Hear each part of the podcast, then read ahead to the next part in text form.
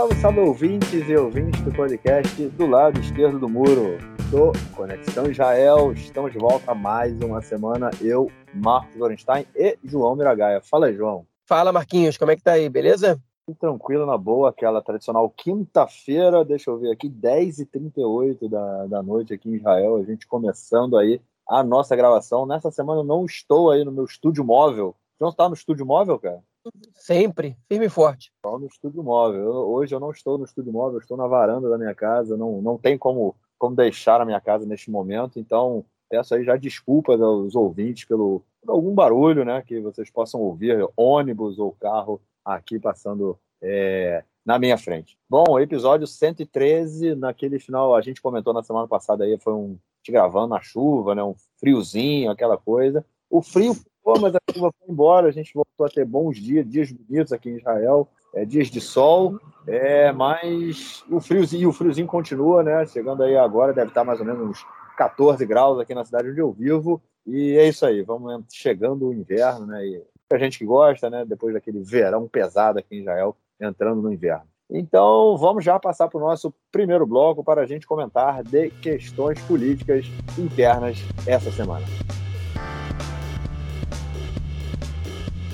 Bom, a primeira notícia da semana, na verdade, ela não tem nem tanto a ver com política diretamente, mas tem a ver com quem? Com quem? Com ele mesmo, com o nosso amigo Corona. Ele está de volta depois de um longo período aí da gente ter os índices né, de contágio baixando é, direto, né? A gente vendo também um aumento do número de pessoas tomando a terceira dose da vacina, crianças se vacinando, é, a gente volta a ter aí o aumento no, no, no contágio. Ainda é um aumento pequeno, né, o coeficiente de contágio, né, que a gente já explicou aqui algumas vezes como é que funciona, é, ele passou de 1 essa semana, né, chegou a quase 1.1, ou seja, é, uma pessoa ela contamina mais de uma pessoa, ela, é, ela tem o potencial de contaminar, o, o, o, o contágio está crescendo. Né? Não sabemos ainda onde isso vai dar, já se fala aí de uma quinta onda e uma onda chamada novamente uma onda dos não vacinados, porque até o momento o maior o número né, de pessoas, é, mais da metade do número de, de, doentes e de doentes em estados críticos, grave,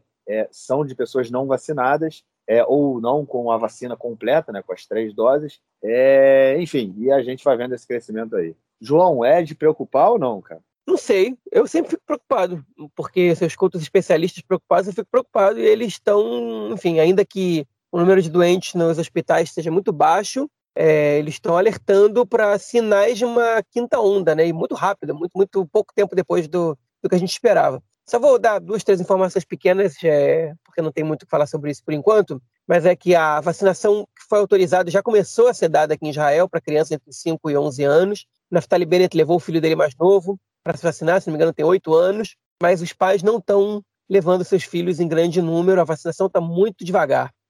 Também está devagar a terceira dose para um grupo razoável de pessoas. Hoje, em Israel, tem cerca de um milhão de pessoas que a segunda dose já expirou, já passaram seis meses desde a segunda dose até, até hoje, ou pelo menos seis meses, e essas pessoas se recusaram a tomar a terceira dose, estão esperando, enfim, não foram tomar. Né? E isso é, faz, faz com que o, é, o contágio ele se, enfim, ele se dissemine mais rapidamente, o vírus se dissemine mais rapidamente, que o contágio circule mais, porque essas pessoas não tomaram a dose de reforço, booster, como se diz aqui. Né? Então, são duas informações que eu acho importante a gente colocar. Se essas pessoas se vacinarem, se as pessoas começarem a levar os filhos pequenos, pode ser que, esse, que essa quinta onda possa ser freada. Também pode ser que esses sinais não tenham nada a ver, pode ser que seja entrada de uma nova variante também. Tem uma variante sul-africana sobre a qual falaram hoje no, no, programa de notícias do Canal 12. Enfim, tem coisas que a gente tem que esperar para ver o que vai acontecer. É, mas Preocupa, preocupa. Sempre que se fala de corona e de aumento nos casos, me preocupa, assim. É, a normalidade que a gente está esperando viver, que a gente está tá vivendo mais ou menos aqui, ela, ela não passa segurança nenhuma. É, essa, essa, essa sua frase final aí, eu acho que ela é bem. Ela resume muito também o meu sentimento. Não passa segurança nenhuma, é muito frágil. Eu sinto isso o tempo inteiro. É, que até porque eu vejo muita gente é, é, tem muita gente óbvio que respeitam no, no caso o uso de máscara no local fechado né mas tem muita gente também que abandonou, chuta o balde, não usa, bota no nariz, no queixo. enfim, e aí não, não funciona. Não tem controle, né? A polícia não está presente em lugar nenhum, não tem controle. As pessoas tipo, desistem da máscara e não tem quem multe, não tem que fazer nada. Até o próprio aeroporto, né? Eu vi muita crítica à, à forma como estava sendo feita a, a entrada das pessoas, porque realmente foi muito facilitado.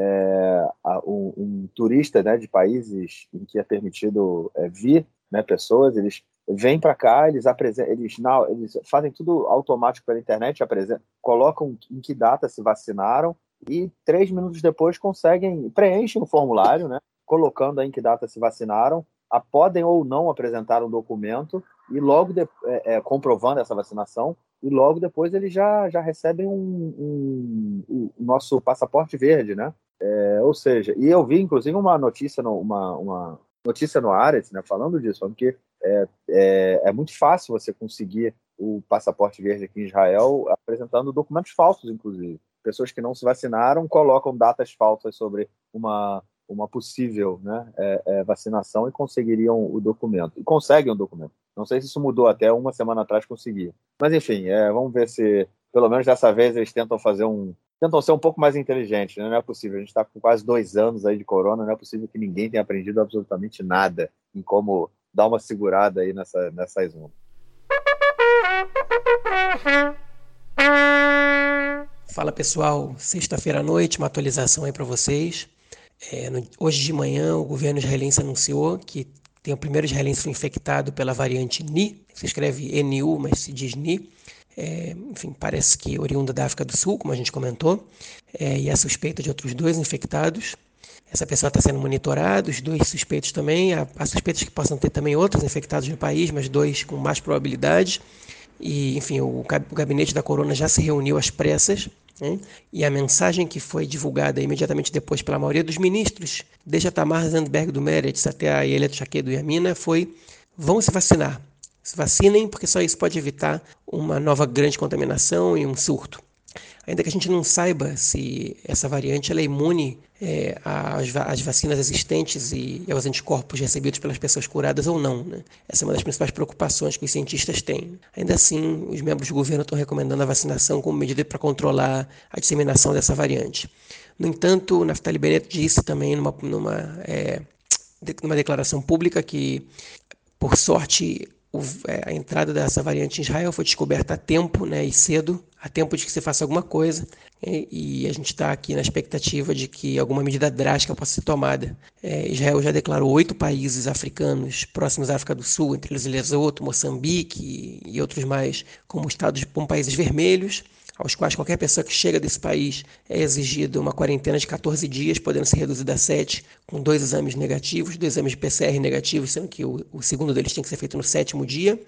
É, e a, a, existe a, a, suposição, talvez, né, as pessoas estão levantando essa, essa possibilidade de que o Naftali Bennett é, feche o céu, como se diz em hebraico, né, que ele limite drasticamente o número de voos é, feitos, enfim, voos internacionais de Israel, é, que as pessoas só possam sair e entrar no país com permissão especial, né, para evitar que essa variante entre no país e provoque um surto, né, já que não se sabe se ela é mais contagiosa do que a variante Delta, que já era duas vezes mais contagiosa que o vírus original, que é a cepa original do coronavírus, é, e também é esse receio grande pelos cientistas de que essa variante ela possa ser resistente às vacinas. Então, uma das principais saídas para isso, uma saída que poderia ser eficiente, seria fechar o céu e proibir a entrada, ou dificultar a entrada, e qualquer pessoa que voltar do exterior ser obrigada a fazer quarentena em hotéis de corona, né, que é um lugar onde ela pode ser monitorada e é difícil você burlar a quarentena e sair da quarentena de fininho sem que percebam. Enfim, estou mandando essa atualização. Provavelmente alguns de vocês, quando escutarem o podcast, é, a gente já vai saber qual vai ser a decisão do, do primeiro-ministro em relação a isso. É, mas enfim, é um, aqui em Israel não se fala de outra coisa. Hoje a sexta-feira inteira foi assim, imagino que no sábado também vai ser. Vamos ver o que, que, vai, o que, que vai ser decidido. É isso aí, pessoal. Até a próxima. Vamos então para a nossa segunda notícia do bloco, que ela é ligada aí às Forças Armadas, né? ao Exército Israelense. É uma notícia que, primeiro falando aí do, do aumento do soldo, né? os soldados vão ter um aumento aí, é, lembrando que todo é, é, os homens eles servem por é, três anos ou quase três anos, as mulheres por pouco mais de um ano. É, acho que não chega não, a dois anos. As mulheres, as mulheres por, um, por quase dois anos, um ano e onze meses. Isso, é isso que eu ia falar. Não sei se chega a dois anos, né? É, então é quase, quase, quase dois anos. E é, agora vão receber um aumento aí do soldo para dar uma aliviada, né? Tem muito soldado que trabalha durante o, o período, é, é, o serviço militar. Ele tem um período, eu não fiz o exército, né? Mas enfim, eu me contaram que assim funciona. Tem um período que todo mundo faz, são seis meses que você fica na base, não sei o quê. Depois de, de um tempo, você começa a sair mais da base, tem uma, começa a ter mais uma vida civil também, e aí muitos deles acabam trabalhando, enfim, é, para complementar aí o soldo. E também um caso envolvendo um capitão do exército que foi é, que está sendo acusado aí por várias, várias mulheres, mulheres né, soldadas, que, que eram soldadas dele, assim, vamos dizer, que por, por assédio sexual ele que instalou câmeras no, no quarto das, das soldadas e, e, inclusive também dentro da sua própria casa, né, cara? Cara, muito louco, né, meu irmão? E mais um caso aí, a gente viu, viu já, né, depois do, de um caso é, de, um, de, uma, é, uma, uma pessoa acusando né, o Shimon Pérez de assédio sexual. É, a gente já teve outros casos, né, envolvendo vários aí políticos também. E agora, mais uma vez, um outro escândalo de assédio envolvendo agora um, um, capitão do exército. Cara, não para, né, cara? É o tempo todo. É uma, é uma realidade muito cruel. É, vamos, começar pela notícia ruim e terminar com a boa, que eu acho que psicologicamente você faz bem, né? É, enfim, hoje, que gente, o dia que a gente está gravando, é o Dia é, Internacional da Luta é, contra a Violência contra a Mulher, né? É, e todos os, os, programas de rádio, os canais de televisão direcionaram seus programas a, a enfim, ao, ao, caso de violência contra a mulher aqui em Israel, né? É, Hoje, em Israel, esse ano foram 22 mulheres assassinadas, uma delas hoje, né? É, no dia da luta da, da, violência contra a mulher, no dia internacional, é, é uma 22 mulher foi assassinada no, dentro da relação familiar, né, conjugal, é que, que é um número que é, não, é, não é pequeno, né, é um número que é bastante razoável, é grande. É, nessa mesma semana, enfim, teve o centésimo, vigésimo terceiro árabe também é que vítima de homicídio em Israel, enfim, é, as mulheres, os árabes e as mulheres estão aí no topo, óbvio que tem mulheres árabes também foram assassinadas, mas estão aí no topo da, das pessoas que mais são assassinadas em Israel, seja lá por quais motivos que, que forem. Né? Mas, enfim, obviamente o caso dos árabes tem a ver com crime organizado, como a gente já comentou muitas vezes aqui, das mulheres é, com, com machismo e a violência é, é masculina e etc. É, enfim, e bem nesse dia foi, foi tornada pública né, uma notícia é, na verdade, uma, uma, uma, investigação policial que comprovou que um, é, um tenente do, não, perdão, um capitão do exército de Israel, né, um Mefaqued Bassis, né, um comandante de uma base, ele espionou mais de 30 soldadas, colocando microcâmeras nos seus quartos. Né? Ele queria saber, ele perguntava para as soldadas de uma maneira um pouco, é, é, é enfim, suspeitosa, embora elas tivessem uma boa relação com ele, nunca imaginassem que ele fosse fazer uma coisa dessa, aonde que elas dormiam, em que cama, porque ele queria fazer inspeção nos quartos, que é uma coisa comum no exército, é fazer inspeção nos quartos, os comandantes podem fazer, mas saber detalhes de onde elas dormem e tal, e como é que está posicionada a cama, é um pouco estranho. Uma delas resolveu dar uma, enfim, ficou um pouco grilada com essa situação, foi fazer uma busca no quarto, encontrou uma microcâmera, fez uma acusação na polícia do exército, e aí o caso degringolou e descobriu que mais de 30 mulheres foram espionadas por esse sujeito, que vai ser punido certamente, a gente não sabe como, é, se, se, vai cair para crime comum ou se vai ser punido só pelo Tribunal Militar, o próprio chefe das Forças Armadas se manifestou, enfim, e aí no mesmo dia vieram à tona também os números de, é, de, de assédio sexual dentro do Exército. Né? Em 2015 a gente tinha cerca de 680 casos por ano, em 2020 já eram mais de 1.500, mais que dobraram, acho que, que dobrou o número de é, queixas de assédio sexual e abuso sexual no Exército, nas Forças Armadas nesse tempo. É, isso, a gente pode até alegar que isso tem a ver com o fato das mulheres terem mais consciente do que, que é abuso sexual e assédio sexual, é, então, gente, mas certamente também teve um aumento é, e com que a gente tenha que abrir os olhos para esse tipo de coisa, né? para esse, enfim, esse tipo de acontecimento. É, é uma situação muito complicada. Acontece dentro das Forças Armadas, acontece na sociedade inteira e nas Forças Armadas também. Né? É, enfim, e passando para a parte boa né, da, da, da, notícia, o Ministério das Finanças, em conjunto com o Ministério da Defesa, é, os dois anunciaram é, que os soldados vão receber um aumento de 50% no seu soldo. Então, um combatente ele vai passar a ganhar, hoje ele ganha em média 1.600 shekels por mês, né, um pouquinho mais, ele vai passar a ganhar 2.500, com alguns benefícios pode chegar a 3.000. Ainda não é o salário mínimo israelense, é, mas o soldado ele tem algumas, alguns benefícios que não, não, não paga ônibus, ele não paga, não paga transporte público, ele tem moradia e, e comida na base, ele não precisa realmente desse valor integral. E os não combatentes, que ganham atualmente hoje cerca de 900 shekels por mês, vão estar ganhando também cerca de 1.300, 1.400, que é muito pouco dinheiro, né? é, mas ainda assim é, é, um aumento razoável para pesar menos na casa dos pais e tal, e, e tudo mais. É, só fazendo uma, uma, mini correção, Marquinhos, é, o tempo de treinamento a tironuto depende muito do, do, do, do, cargo que você tem no exército. Né? Se você for, você for combatente, ela pode chegar até a nove meses. Se você não for, ela pode ser de cinco, seis semanas, né? como foi o caso da minha. É, eu fui mecânico de blindados no, nas Forças Armadas, né, no Exército, é, mas eu servi por pouco tempo, porque eu, a, a, idade com a qual eu vim morar em Israel não, me exigia servir por, por, por tempo completo. Mas, enfim, é, e você pode trabalhar, mas você precisa de uma permissão especial para isso, que ela, na grande maioria dos casos, ela é, tem a ver com a necessidade do soldado de trabalhar para poder se sustentar. Né? Então, são pessoas que têm problemas familiares financeiros, ou órfãos, ou etc. Né? Não é regra. Eu, por exemplo, não tinha ninguém que me sustentasse, o dinheiro claramente não era suficiente para me sustentar, e eu não tinha essa permissão. E outras pessoas que não precisam dessa permissão para sustentar, às vezes conseguem. Mas é, enfim, é uma regra com muitas exceções, vamos dizer assim. É, mas, enfim, esse aumento do saúde é importante, é uma medida muito popular, fortalece o governo. Óbvio que ela é, influencia no orçamento, ela ela aumenta um pouco o déficit do, do, do orçamento, mas é, mas é algo que já estava sendo comentado há muito tempo. Israel está com uma inflação bastante razoável depois da corona, e o, o, país encareceu muito, e nada mais justo que aumentar o soldo dos soldados que cumprem o serviço militar obrigatório. Né? Não é, é que, enfim, não é um, um benefício é, é, militarista ou para ajudar na ocupação, não tem nada, não tem nada é, ideológico, entre aspas, muitas aspas por trás desse aumento, é um aumento, é, é, enfim, que é, que, é, que é quase um consenso na sociedade israelense que deveria acontecer, uma vez que os soldados eles são jovens de 18 a 21, 22 anos que precisam é, de dinheiro para pagar seus, enfim, seus gastos mais necessários, né? desde o shampoo que eles usam na base, é, enfim, os homens usam pouco porque tem o cabelo raspado, mas as mulheres, pelo menos, o shampoo que elas usam na base, até, enfim, a cerveja do fim de semana, né? E, e, a gasolina do carro dos pais quando eles pegam emprestado, etc. É isso. Vamos então passar para o nosso próximo bloco para a gente falar aí de questões relacionadas ao conflito palestino-israelense.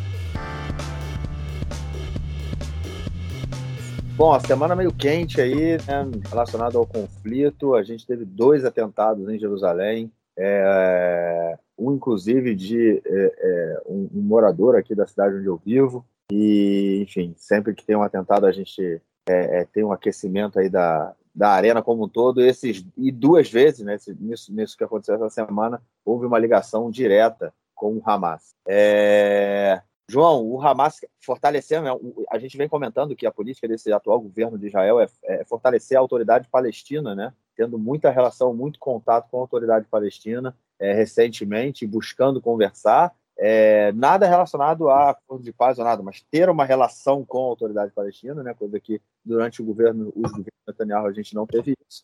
É, e a gente vê é, o Hamas colocando aí as manguinhas de fora e, e, lutando aí pela sua presença também nessa região aqui mais, mais próximo de Jerusalém do que Gaza, né, cara? Pois é, Marquinhos. É, eu e você escutamos né, o podcast o, o Sim Política, né, fazendo política apresentado pela jornalista Daphne Liel, que ele entrevistou outro jornalista, o Barak Ravid, que é um jornalista especializado em política internacional aqui em Israel, e ele, ele comenta as diferenças do governo atual em relação a, ao conflito para o governo anterior, né? E ele cita, uma das coisas que ele cita, que a gente até comentou antes da, da gravação, que é, o atual governo ele estabeleceu com a autoridade palestina uma relação que os últimos governos de Netanyahu não chegou perto de ter, que foi uma, uma situação de cooperação, de ministros irem visitar o presidente da autoridade palestina, Mahmoud Abbas, e e o ministro da Saúde, Israel Nitzan Horowitz, ele tem, ele tem contato frequente com o ministro da Saúde palestino, enfim, e isso é... Israel permitiu a construção de casas em território C, que é uma coisa que não acontecia há muitos anos, né, que são os territórios que são controlados totalmente por, por Israel, é, casas palestinas, obviamente, eu estou me referindo, não, não das habitações israelenses, que também, foi, também permitiu, né, mas essa, essa é outra parte da moeda outro lado da moeda que a gente vai falar sobre ele daqui a pouco. Mas, enfim, liberou mais é, palestinos para trabalharem é, tanto em Israel quanto nos assentamentos. Então, Israel tenta, forneceu crédito para a autoridade palestina. O novo governo ele, ele tenta, é, na, na, nessa arena política em relação ao conflito, é, se posicionar da maneira oposta ao que o Netanyahu fazia. O Netanyahu boicotava a autoridade palestina o máximo possível, com o objetivo de enfraquecê-la, porque ele, porque ele não se interessava pela possibilidade é, da, enfim, da, da, criação de dois estados. Ele não queria o retorno das negociações, ele queria matar isso pela raiz, e o Netanyahu também tinha um objetivo para poder se firmar é, como incontestavelmente é, o, o, o, senhor segurança, como ele se apresentava, e, e, e único capaz de derrotar o terror, ele precisava do Hamas fortalecido né, é, é, dentro da sociedade palestina. Então, mesmo que o preço a pagar por isso seja um conflito a cada tanto tempo, né, Netanyahu ele precisava do Hamas forte. Ele nunca disse eu, eu quero um Hamas forte, mas não precisava dizer nada. Com o Hamas ele negociava diretamente, permitiu a entrada de malas de dinheiro do Catar para a faixa de Gaza, negociou a libertação de terroristas com o Hamas, né, de, de, por troca de prisioneiros, né, com, no caso do Gilad Shalit, em outros casos também coisa que ele não chegou perto de fazer com a autoridade palestina, exceto quando ele recebeu muita pressão do Obama, né? É, e quando o Trump foi eleito, a situação mudou totalmente. É, o novo governo, ainda que ele seja muito dividido em relação é, às negociações por dois estados, e parece que o status quo, né, que é a manutenção da situação tal qual ela é hoje, seja, é, seja enfim, um acordo costurado entre todas as partes, é, ele por um lado, ele, ele, ele também tenta fortalecer a autoridade palestina, porque o governo entendeu que, se por um lado a autoridade palestina não é o que interessa para eles, né, as negociações, as exigências da autoridade palestina, por outro lado, o Hamas é pior. Né? E isso foi avisado membros do Ministério da Defesa dos Estados Unidos, etc. Então, é, então enfim, o atual governo israelense, ele, ele sim, de alguma maneira, estabelece relações com a autoridade palestina. Mas não do jeito que a autoridade palestina gostaria, e muito menos do jeito que, que o Fatah, que é o grupo que comanda a autoridade palestina, precisa para poder apresentar algum resultado para a população palestina. O Fatah está muito enfraquecido por escândalos de corrupção, por um total fracasso na sua política. Né? O Fatah ele tem duas estratégias políticas, uma delas é cooperar com Israel para que a Cisjordânia seja tratada de maneira diferente de Gaza, né? e que os palestinos da Cisjordânia possam ter algumas oportunidades que em Gaza não têm, de, de, isso ajuda de alguma maneira, mas ainda assim a situação dos palestinos na Cisjordânia é muito ruim. Né? Eles estão submetidos a, a, a checkpoints, é, a, a, invasões de suas casas por soldados procurando terroristas, né? é, enfim, a, todo tipo de, de, afrontas aos direitos humanos e, e, não, é, e, e, e, também não existe nenhuma esperança né, pela, na criação do Estado palestino no, com o governo atual, tampouco tinha no governo passado, isso enfraquece também a situação do Fatah, junto, junto à corrupção, hein? E a repressão também de algumas manifestações né, é, que aconteceram especialmente esse ano, quando depois que o Abbas, ele sabiamente, pelo menos, pelo menos de acordo com a estratégia política, a estratégia política dele, decidiu é, adiar as eleições por tempo indeterminado, quando ele percebeu que a derrota né, nas eleições legislativas que ele tinha combinado, que não acontece desde 2006 para a autoridade palestina, a derrota do Fatah era, era quase certa. Né? E o que está acontecendo? O Hamas né, se aproveitou dessa incerteza, viu algumas tensões acontecendo, a gente comentou muito sobre isso na época da Guerra de Maio, vocês podem conferir as edições passadas de podcast, um texto que eu escrevi é, é, também nessa época sobre é, o fortalecimento da ascensão dos radicais é, da extrema-direita israelense, enfim, e que explica um pouco a origem do conflito e mais ou menos o que, que aconteceu naquele momento.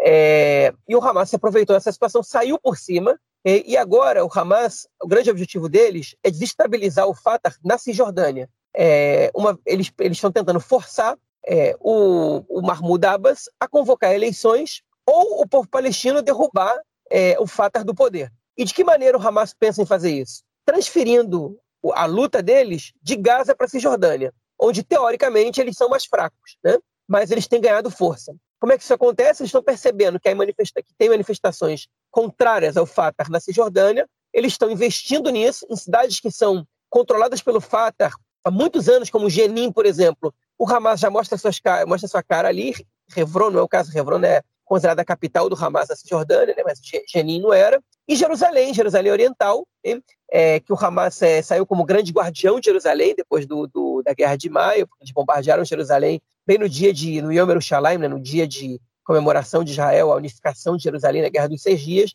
eles bombardearam Jerusalém, soltaram seis foguetes contra, contra Jerusalém, é, enfim, em protesto contra a marcha das bandeiras que ia acontecer em frente ao portão de Damasco, é, ia cruzar o bairro árabe de Jerusalém Oriental, bem no momento de tensão. Né? Então, é, o Hamas agora está tá tentando desestabilizar o controle do Fatah, e a, maneira, a outra maneira que eles têm de fazer isso é por meio de atentados terroristas, tanto organizados por eles quanto incitados por eles. E essa semana a gente viu dois desses atentados. Um, um jovem de 17 anos que tentou esfaquear, é, que conseguiu, na verdade, mas ela tem ferimentos leves, uma soldada da polícia da fronteira, da polícia da fronteira, que é um, que, que, na verdade é uma soldada, né? É um ramo do exército, chama é, polícia fronteira, mas é, mas é uma unidade do exército. E outro um atentado a tiros cometido por um membro do braço político do Hamas. Atenção, não é do braço militar, é, que é da organização Al-Qassam, que é o nome do braço militar do Hamas. Foi um membro do braço político que o Hamas alega que não tem nada de terrorista.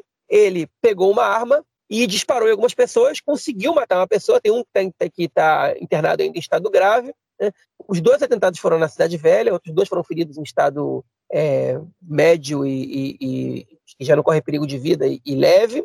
É, e, enfim, e o, o, os dois terroristas foram mortos no ato. É, mas, enfim, esse sujeito foi um atentado planejado. Como é que a gente sabe disso? É, a sua esposa e seus filhos eles foram morar na Jordânia, eles se mudaram para a Jordânia, fugiram né, de Jerusalém Oriental para a Jordânia antes do atentado.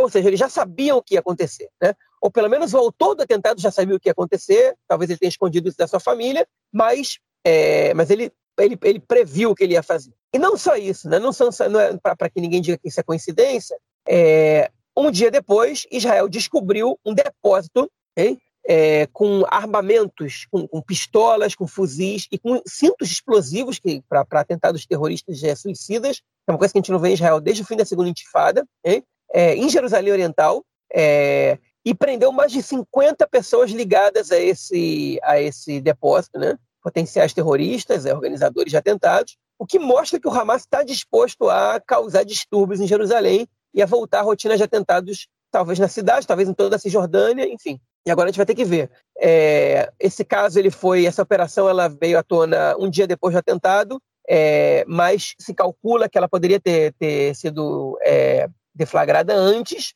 É, o negócio é que parece que as armas, que os armamentos, eles estão vindo da Turquia e Israel não quis prejudicar o retorno do casal que estava é, preso na Turquia, né, por ter fotografado a, a mansão do presidente turco é, Saip Erdogan. Como a gente comentou na edição passada do podcast, eles esperaram o caso ter um desfecho, um desfecho positivo, e, é, enfim, realizaram a operação e prenderam as pessoas e, e, e, revelaram esse depósito. Mas, enfim, eu escrevi um texto também sobre isso, foi, foi, foi ar é, anteontem, na terça-feira, está gravando na quinta, como o Marquinhos falou, e o Hamas, o, é, o Hamas é, de volta a Jerusalém, se não me engano, no texto, é, tá aí para quem quiser ler no Conexão Israel. Enfim, que eu estou explicando com mais detalhes, tanto esse caso como todo esse processo, mas não são boas notícias. São notícias ruins, são notícias que derivam da incompetência, na verdade, da, da escolha do Netanyahu anteriormente, né? e não da incompetência, mas da falta de, é, de objetividade, de unidade desse governo e, e de condições de dar para a autoridade palestina qualquer é, ponta de esperança pra, na qual eles possam se sustentar e impedir o crescimento do Hamas. Então, enfim, não dá para a gente cravar o que vai acontecer, o que não vai acontecer, é que ninguém tem bola de cristal, mas a gente está vendo aqui uma tentativa do Hamas de destabilizar a autoridade palestina e, por meios militares, né, através de operações militares, pura e simplesmente, é difícil acreditar que Israel vai conseguir evitar que, mais cedo ou mais tarde, o plano do Hamas tenha sucesso. Israel pode evitar que o Hamas cometa muitos atentados, né? talvez quase todos os que eles planejarem e os que eles incitarem. Mas Israel não pode evitar é, que a população palestina se revolte contra é, o Fatah, é, caso o Fatah não apresente resultados. E os resultados que já hoje em dia oferece ao Fatah, né, pelo menos oferece por meio de sua colaboração ao Fatah, são muito limitados. E isso é, certamente reforça um grupo que é,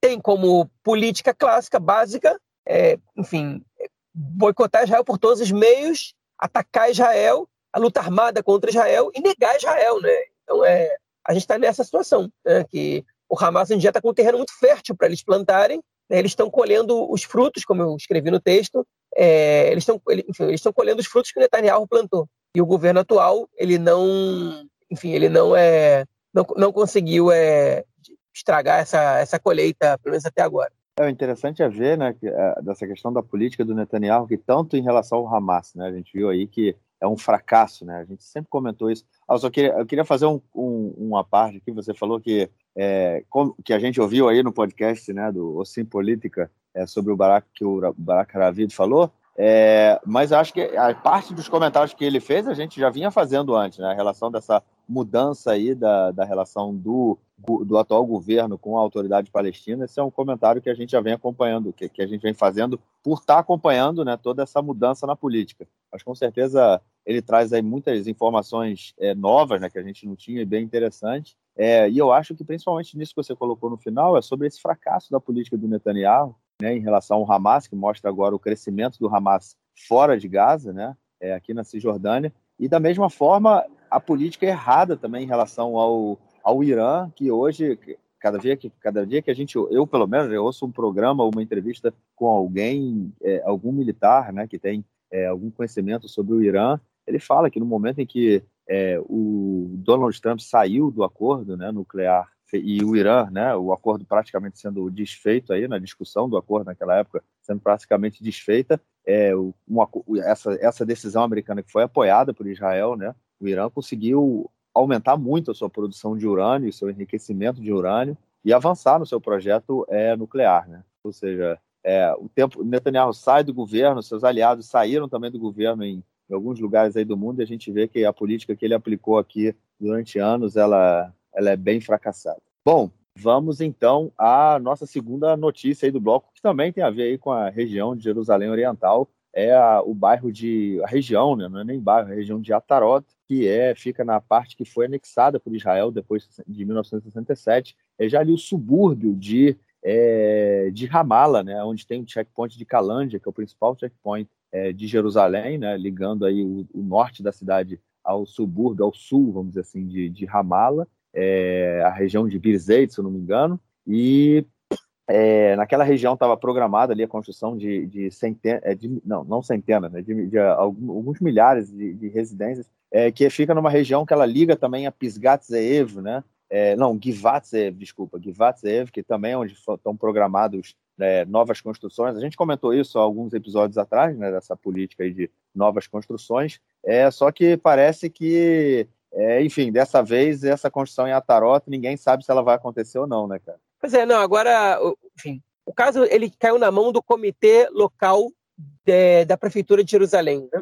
Enfim, o, depois que o Estado fez a autorização, né, dentro do Ministério da Construção Civil, então ele caiu na mão do, de, do comitê do comitê local. E o comitê local da Prefeitura de Jerusalém, ele, ele autoriza ou não, ele autorizou a construção de mais de 9 mil unidades habitacionais na região onde era o aeroporto de Atarot, um aeroporto local que tinha aqui em Israel. E aí vem a, vem a parte interessante dessa história. Parece que o governo Biden cutucou o governo israelense e disse o seguinte: vocês vão mesmo permitir essa construção? Né? Essa construção ela é muito nociva. Ela pode, ela pode ligar, é, enfim, o norte de Jerusalém, né, que já é depois da linha verde, a, a uma colônia de assentamento de Givat Zeev, que num corredor pode chegar até Modin Ilit e e você dificulta bastante, é, enfim, a seção de Jerusalém Oriental ao, ao, ao futuro Estado palestino, né? Enfim, e é, o governo israelense respondeu, teria respondido, a gente não pode fazer mais nada. Né? O governo não pode interferir nas, na, na, em questões de legislação municipal. O comitê local da, da Prefeitura de Jerusalém é quem toma adesão e eles deram autorização e a construção vai começar. Mas o jornalista Barak Ravi, que a gente acabou de falar sobre ele na notícia, anunciou que uma fonte ligada às Forças Armadas importante do, das Forças Armadas teria dito a ele que Israel já comunicou ao governo dos Estados Unidos que essa construção não vai acontecer. Hein? Me parece muito óbvio que essa construção não vai acontecer. Israel está tá brigando para, enfim, já, já teve uma disposição com os Estados Unidos para a construção de assentamentos em outras regiões. Jerusalém, nessas regiões especificamente, que é muito mais delicado, não vale a pena você brigar com o governo Biden, não vale a pena você, durante as negociações do acordo nuclear com o Irã, você criar uma disposição com o governo Biden, uma vez que você está pressionando o governo dos Estados Unidos para tomar decisões específicas é, que são de interesse nacional, você vai criar uma, um caso, uma situação é totalmente desnecessária, não tem nenhuma urgência, nem para quem quer logo eliminar a possibilidade de criar um Estado palestino. É, isso pode esperar. Né? Então, eu diria que eu estava surpreso com o governo israelense estar tá avançando com esse tema de Jerusalém Oriental. É, e não me deixou surpreso é, essa, essa notícia do Barack Ravid, que ele apurou. Como ele é um jornalista muito sério e, e, com fontes muito, muito precisas na maioria das vezes, vale a pena acreditar nele, embora a gente tenha que esperar um pouco para ver para ver o resultado. Mas se a gente não voltar a comentar sobre isso, podem ter certeza que a fonte dele tinha razão. Né? E passou para ele uma informação de primeira e, e a gente e eu espero eu espero com toda a confiança também e com o meu otimismo que a gente não volte a falar nesse tema no futuro. É isso. Vamos passar então para o nosso próximo bloco para comentarmos outras notícias domésticas dessa semana. Bom, gente, comentamos na semana passada aí sobre o depoimento de uma é, um delator, né, que fez aí uma delação, começou a fazer uma delação premiada, o Nir Hefetz, contra o Netanyahu. É, ele teria que começar o seu depoimento na semana passada, o depoimento foi é, postergado por uma semana e, enfim, começou hoje. Mas começou e não tem data para acabar não, né, cara? Não, as pessoas calculam que vai ser mais de um mês de, de depoimentos do Nir Hefetz, né? Enfim, vamos só explicar quem é ele e o que, que ele falou. Nir Hefetz, ele foi em 2009, quando Netanyahu voltou ao poder depois de 10 anos, ele foi nomeado pelo Netanyahu para ser o é, consultor de Asbará, né, de diplomacia pública do Estado. Ele ocupou esse cargo, se não me engano, por dois anos, e depois, em 2013, ele foi contratado para ser o porta-voz da família Netanyahu, que era um cargo pessoal, né, não, não, é, não político exatamente falando, né, não, não era um, um cargo da, é, bancado pelo Estado. E ele, enfim, era um jornalista com passagem por alguns meios de comunicação importantes, como o jornal Marif, como o jornal Idiota Cronot, né?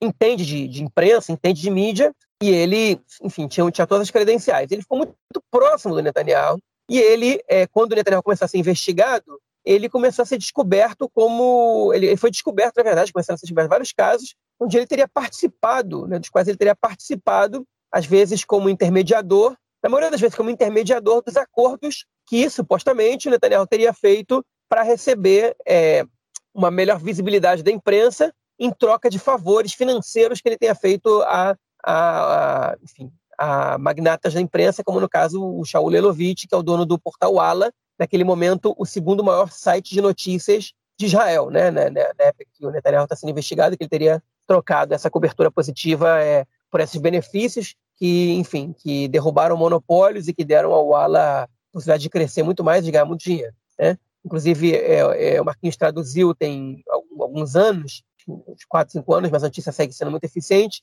É um artigo do Aretz que explica os quatro casos que o Netanyahu está sendo investigado. O título do artigo é Netanyahu preso amanhã. Recomendo a vocês lerem para entenderem os quatro casos. Mas, enfim, o caso 4000 já está na fase dos depoimentos. A primeira pessoa que falou foi o Yeshua, né, que era o, é, o, o diretor-geral do portal Ala. É, enfim, seu depoimento incriminou muito mais o Elovitch do que o Netanyahu, uma vez que ele, é, enfim, ele comentou práticas do Netanyahu, mas quem permitiu essa interferência do Netanyahu foi o, foi o Elovitch, que é o dono do canal, é, e o Nir Hefetz, que agora é um delator premiado, né? Ele fez um acordo com o Estado para fazer essa delação. Ele alega que ele não tinha percebido que, que o que ele estava fazendo, ainda que ele visse que provavelmente não era muito ético, ele não tinha percebido que podia configurar crime, crime de suborno. Ele percebeu, segundo ele, durante as investigações policiais, as interrogações que ele foi, que ele foi os interrogatórios a quais ele foi submetido, e ele decidiu ser, aceitar o acordo de delator premiado, igualzinho tem no Brasil, para diminuir a pena, ou até, até livrá-lo de uma possível pena, e ele foi colocado cara a cara com Netanyahu essa semana, nos seus depoimentos. Né? Netanyahu teve que estar presente, Netanyahu, teoricamente, tem que estar presente em todas as, é, as testemunhas do caso, ele pediu para não estar presente em todas até agora, e ele foi atendido pelos juízes, mas os do Nir Hefetz, ele não fez esse pedido porque ia pegar mal, ele não está presente, ele não está ali escutando, pelo menos no primeiro dia. Então ele ficou presente durante um tempo. No meio da primeira sessão, ele pediu para ir embora e não comparecer à segunda sessão e já fez o pedido para não ir das outras vezes que ele for depor. Mas eles ficaram frente a frente. Várias vezes Netanyahu olhou na cara dele, né?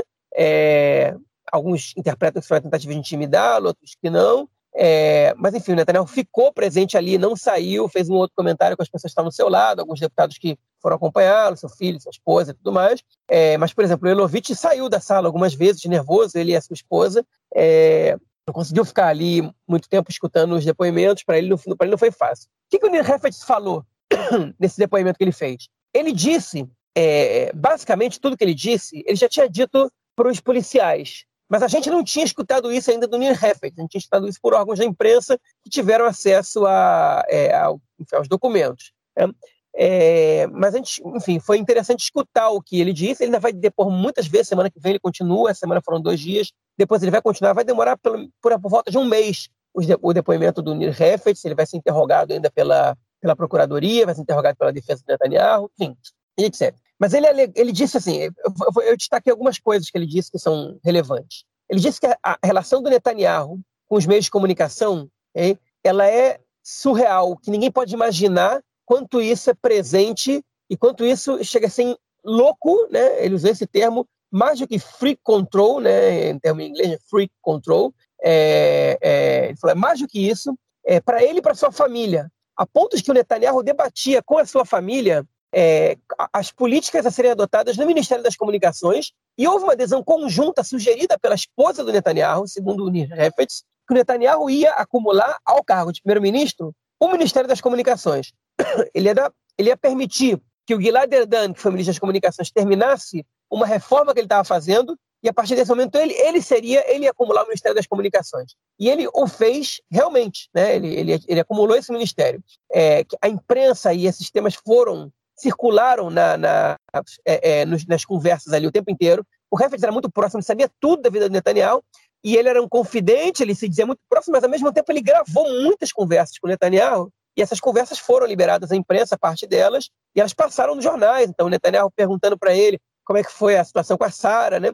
Enfim, quando, quando descobriram que ela estava gritando com um, assim, um conselheiro é, para assuntos é, estratégicos de, é, do primeiro-ministro, aconselhando ela de fazer é, enfim, estar tá, tá mais em relações públicas e fazer mais é, ações de caridade. E ela gritou com ele, dizendo que ela é formada e que ela tem que trabalhar, que ela tem mestrado, berrando né, com, com, o sujeito. E tem um diálogo do Netanyahu conversando com o Nir Hefetz, que também foi divulgado sobre esse caso. O Nir Hefetz, ele comentou que o Netanyahu várias vezes sugeriu mudanças, fazendo coro ao que o Yeshua falou também, em manchetes, sugeriu pautas, impôs pautas é, ao, ao ALA, né? pedia cobertura exclusiva algumas vezes, é, pedia cobertura negativa a alguns oponentes, especial Naftali Bennett, e ele era atendido. Ele falou, ele pedia, isso acontecia. E ele citou também um encontro que o Netanyahu teve dentro da, é, da residência do primeiro-ministro, na Balfour, em Jerusalém, com o Elovitch. O Netanyahu recebeu uma notícia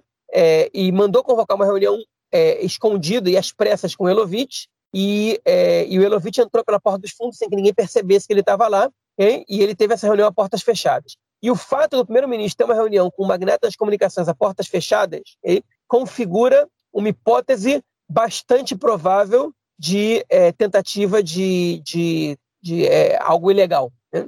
Se, confirmando que essa reunião aconteceu e que houve, depois dessa reunião, uma cobertura positiva ao Netanyahu, dificilmente ele vai conseguir é, se defender dessa acusação. Enfim, o Nino Heffer disse várias outras coisas. Não dá para a gente agora falar só sobre isso. Né? Teve reportagens de 7, 8, 10 minutos né, nos meios de comunicação israelenses sobre, sobre o depoimento dele. E a gente agora tem que esperar o, os novos depoimentos dele. Mas, ele, enfim, como, como a gente esperava, ele está incriminando o Netanyahu. Né? A defesa do Netanyahu está dizendo que isso não tem nada a ver, que não tem nada por trás disso, que não teve cobertura positiva. Tudo isso desmancha como um castelo de areia porque ele, ele se baseia numa cobertura positiva que não aconteceu, e etc, etc, etc. É, mas o que a gente está vendo aí é que as, é, a, a, base de sustentação é, da, da, acusação contra o Netanyahu é bastante sólida. Né? Ela não é frágil como a defesa alega. Né? Enfim, e a defesa tem um trabalho muito duro para poder comprovar que, que, o, que, o, enfim, que, essa, que essas acusações elas,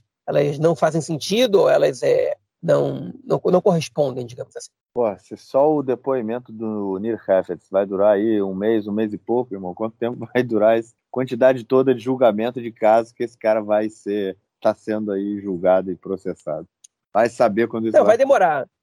Vai demorar, mas o Nir Hefetz é a principal testemunha do, do caso 4000. Né? É. Isso, isso não, tem, não, tem, não tem como dizer o contrário. Não tem outra pessoa que vai dar um depoimento tão longo quanto ele. Bom, vamos então continuar no Likud, né? Já que a gente já veio falando de Netanyahu, vamos continuar no Likud, só que dessa vez falando do deputado Dudi Amsalem, que, enfim, é daquela, daquele, dá para chamar, dá para dizer que ele é do baixo clero, João? Acho que ele é do baixo clero do Likud, né, cara? É, eu não sei qual, qual é a posição dele no Likud, mas enfim, é aquele cara ali que é, vai para o plenário e grita muito e faz muita ruaça, só que dessa vez ele passou do limite, fazendo um discurso extremamente violento e agressivo, daqueles que a gente costuma ver em alguns lugares do mundo, né? atacando também a, a, o, Supremo de, o, Supremo Tribunal de Justiça, a esquerda, como sempre, enfim. É, o mundo está ficando muito louco, né, cara? É, olha, o Dudan Salem, ele é o número 16 do Likud, tá? que não é nem lá nem cá, né? Tá ali no meio do caminho.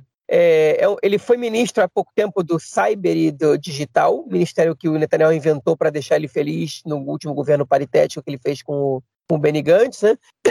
Ele é da tropa de choque do Netanyahu. Ele é, agora há pouco o, um repórter do Aretz, né, o, é, esqueci agora o nome dele, não sei que lá, Peretz, ele escreveu um artigo sobre o Dudem Salem mostrando como é que é a atuação dele na Knesset, né, que ele fez mais de 100 projetos de lei desde 2005, a maioria sequer foi a votação, que acontece com a maioria deles, mas que ele, até 2017, era um deputado que propunha leis que afetavam de alguma maneira é, a área econômica e social e favoreciam a população marroquina, principalmente, população de origem oriental. E a partir de 2017, ele começou a escrever projetos de lei é, que visavam livrar a cara do Netanyahu, que proibia, que dificultavam a investigação da polícia contra o primeiro-ministro, que dificultava a atuação do Yoetz Mispatina, do procurador-geral do governo, contra o primeiro-ministro, que, que aumentava o número de juízes na Suprema Corte, e agora ele está se concentrando não só nisso, mas também é, em, é, em CPIs contra o governo. Né? Então ele é da tropa de choque do Netanyahu, ele é um cara que é muito agressivo na fala dele, é, enfim, é o estilo dele também. É, há pouco tempo atrás teve uma polêmica muito grande, que ele foi muito criticado, e um jornalista de esquerda saiu em defesa dele, o Haim Levinson, disse que, ele, que a maioria das críticas feitas ao Salem são racismo. E realmente existe um componente de racismo, porque em vez de se concentrar no, no teor do que ele está falando, se concentrar no que ele fala mexendo muito os braços e usa um vocabulário e tal e tal e tal, enfim, que é, que é, que é facilmente atribuído à maneira como os marroquinos, ao estereótipo dos marroquinos na cidade israelense, né? Isso descredibiliza um pouco os críticos, mas ele, é, por outro lado, ele não deixa os críticos dele descansarem, né? E, enfim, essa semana ele, ele numa reunião, num, num fórum feito no Twitter, é, por vídeo, né, numa live feita no Twitter, eu nem sabia que dava para fazer live no Twitter, é, enfim, o, o Dudam Salem ele fez algumas declarações que são muito perigosas, eu diria assim, para a democracia israelense. Eu vou traduzir simultaneamente agora, né? É, eu vou lendo e traduzindo para vocês, para vocês entenderem um pouco as coisas que ele falou. Se eu for presidente da Knesset, eu não vou dar para, eu não vou deixar eles entrarem no território da Knesset. Eles, ele está se referindo aos esquerdistas, né? Que eles vão, que eles vão pro, pro que eles, que eles entrem no seu, na sua Suprema Corte, não na Knesset. Os, os juízes, inclusive, eu vou trocar todos no mesmo dia que eu for eleito presidente da Knesset. Vamos acabar com essa história do que, criada pelo Begin que tem, que tem juízes em Jerusalém. A gente vai atropelar esses juízes. Vamos levar para eles leis, vamos botar, vamos dar na cabeça deles leis que eles não vão conseguir se levantar durante 20 anos. Para comandar isso, a gente vai acabar com a palavra justiça. Ela não vai, ela não vai mais existir. Nós precisamos botar eles na cadeia. De outra forma, eles vão matar a gente. Os esquerdistas, segundinho, esses esquerdistas ricos, Ashkenazim, donos de propriedades, são os donos de propriedades do Estado. E depois ele disse: uma gangue, uma, uma gangue insana de bolcheviques antisionistas manda agora no Estado. Governo da Palestina de panos de chão.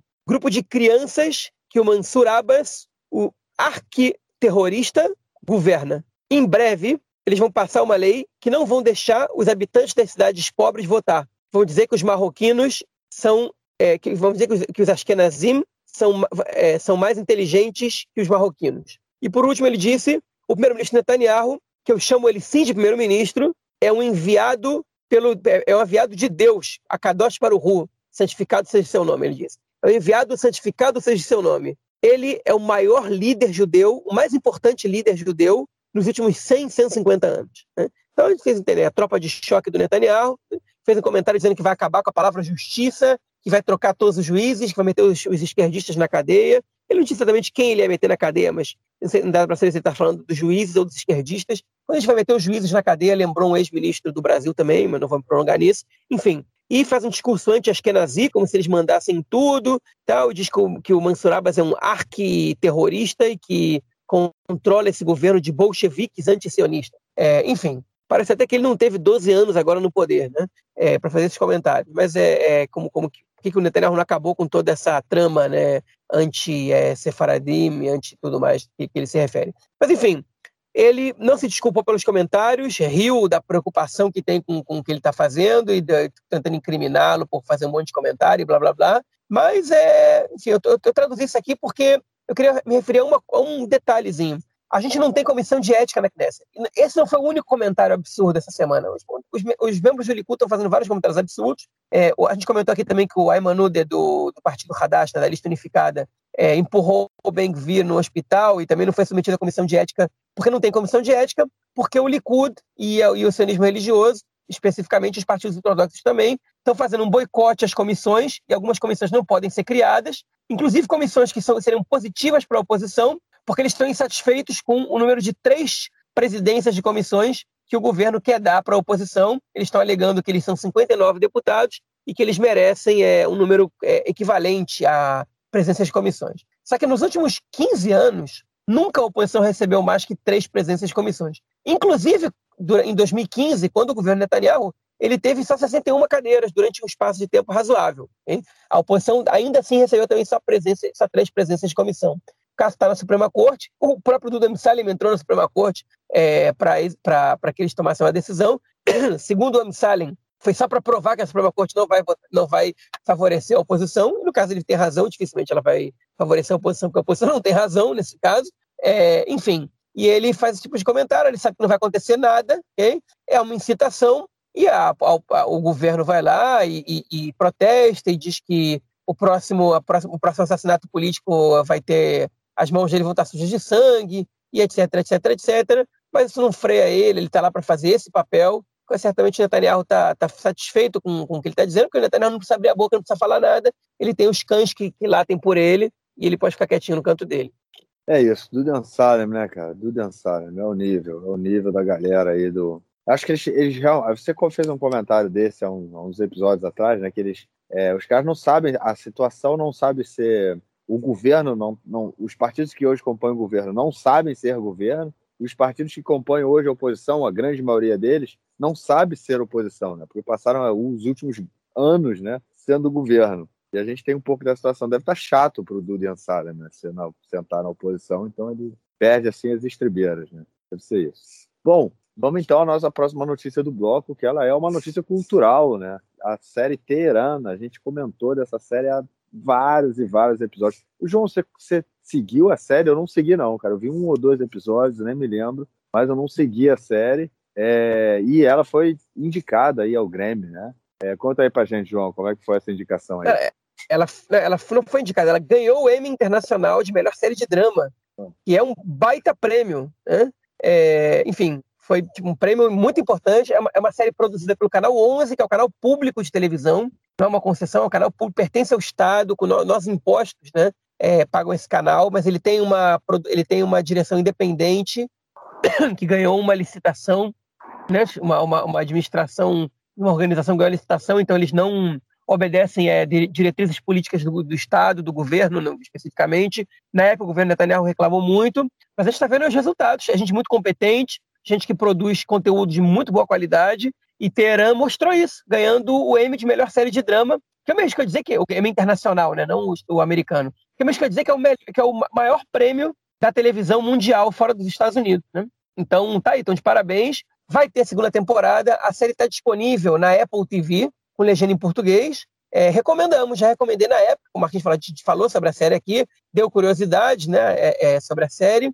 e recomendo vocês voltarem nos episódios passados nossos. E, mas, é, enfim, tá aí uma recomendação cultural repetida, mas vamos recomendar mesmo assim da série Teran, né, que, enfim, orgulhou aqui e o Israel, deu orgulho aqui para Israel do ponto de vista artístico, uma série realmente muito bem produzida, muito legal e que vai ter uma segunda temporada bem interessante. Bem interessante, tendo em vista como ela terminou, é, terminou a primeira temporada. É isso. Vamos passar então para o nosso próximo bloco para ouvir o comentário do camarada Elcinho Burras. Manda aí, mestre. Meu caro tem amigos do Conexão Israel, do lado esquerdo do muro, mandar um abraço para o João, que fez um acordo com o Marcelão aqui do Conexão Israel e vai receber um knafe. É, knafe é uma sobremesa aqui do Oriente Médio, feito com queijo branco, é uma é realmente uma iguaria. Quem tiver oportunidade de procurar o que é um knafe, Pode escrever no Google aí, procurar e sabe e saber que o João tem uma afeição muito especial por esta sobremesa, por este doce. Rodada do Campeonato Israelense de Futebol Masculino, da elite do futebol israelense, voltando neste sábado. Jogos sábado, domingo e segunda-feira. O campeonato que teve parado durante duas semanas por causa dos jogos da seleção israelense, que infelizmente ficou de fora da Copa do Mundo. É isso aí. É, destaque para o líder do campeonato, o Apoel Bercheva, que joga fora de casa contra o Kriat Moná. Temos também na segunda e na terceira colocação os dois times de Haifa empatados com 17 pontos, o Maccabi Haifa atual campeão e o Apoel Haifa também com 17 pontos, ambas as equipes. A dupla de Haifa joga contra a dupla de Tel Aviv. É isso aí, o Maccabi Haifa pega o Apoel Tel Aviv e o Apoel Haifa pega o Maccabi Tel Aviv. É isso aí, Apoel Tel Aviv, Maccabi Haifa, Apoel Haifa, Maccabi Tel Aviv. Lembrando que o Apoio Tel Aviv está no G6, o Apoio Redeira também está no G6. Realmente uma disputa muito bonita e muito forte entre as equipes por enquanto no campeonato israelense. É uma surpresa até o bom desempenho do Apoel Tel Aviv, que ficou muitos anos na parte de baixo da tabela e agora está voltando, está no G6. O Apoel Haifa com bom, boa, boas campanhas nos, nos, últimos anos. O Maccabi Haifa voltou a ser campeão. O Apoel Bercheva, que foi tricampeão nos últimos anos também, beliscando. Mas o, o campeonato vai até maio, abril, maio, campeonato. Então ainda tem muita água para rolar. Mesmo assim, a disputa está sendo sensacional. Um grande abraço. Valeu, Nelsinho mandou, mandou hoje seu comentário para mim já de manhã, pela manhã da quinta-feira. O Nelsinho já estava aí com já tinha mandado o, o comentário para mim. Bom, João, algo mais a declarar ou ficamos por aqui? Tem sim, tem sim. Na semana passada a gente fez é, uma fala sobre o acordo que Israel fez com a Jordânia, né, de troca de água por energia, é, enfim, energia que seria cedida por, é, por, blocos de energia solar enviados dos Emirados Árabes para Israel, no deserto na Jordânia, em troca Israel cederia para a Jordânia água, especialmente água desalinizada. Né? E a gente fez alguns comentários que parece que são improcedentes, que a gente foi corrigido pelo nosso cientista de plantão, Rafael Stern, que daqui a pouquinho vai participar de novo com a gente. Né? O Rafa já participou algumas vezes, quem escuta a gente, quem segue a gente sabe, e ele colocou para a gente é, é, algumas questões. Por exemplo, o Marquinhos ele, ele questionou por que, que, é, por que não são instaladas em Israel né, os, as placas de energia solar e tem que ser no deserto da na, na Jordânia. E o Rafa disse que Israel não tem espaço né, é, para isso, tanto quanto a Jordânia.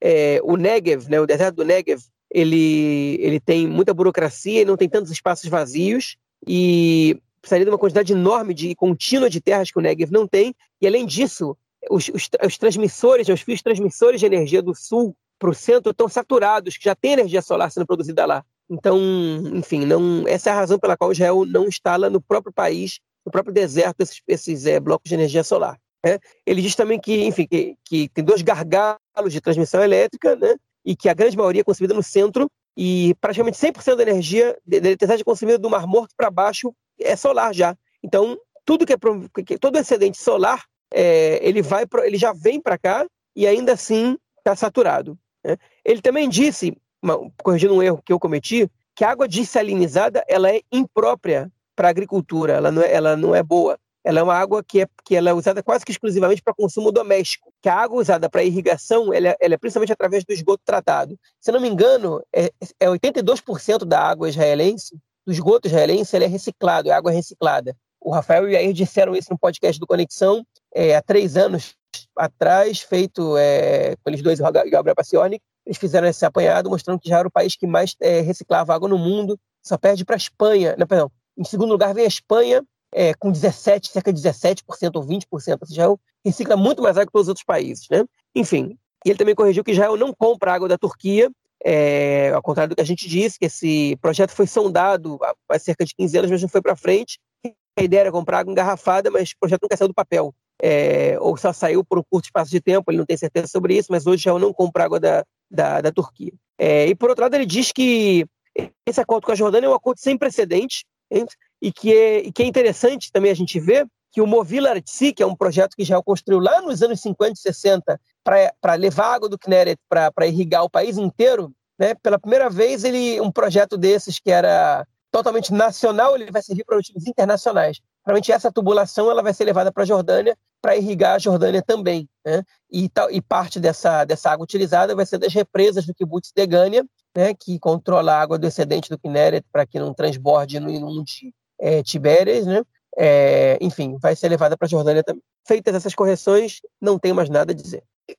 É isso aí, disse tudo e também gostaria de agradecer ao Rafa pelos comentários. Bom, João, então a gente fica por aqui e se fala na semana que vem para gravar nosso episódio de número 114. Valeu, cara, grande abraço. Falou, Marquinhos, abração também. Valeu, tchau, tchau.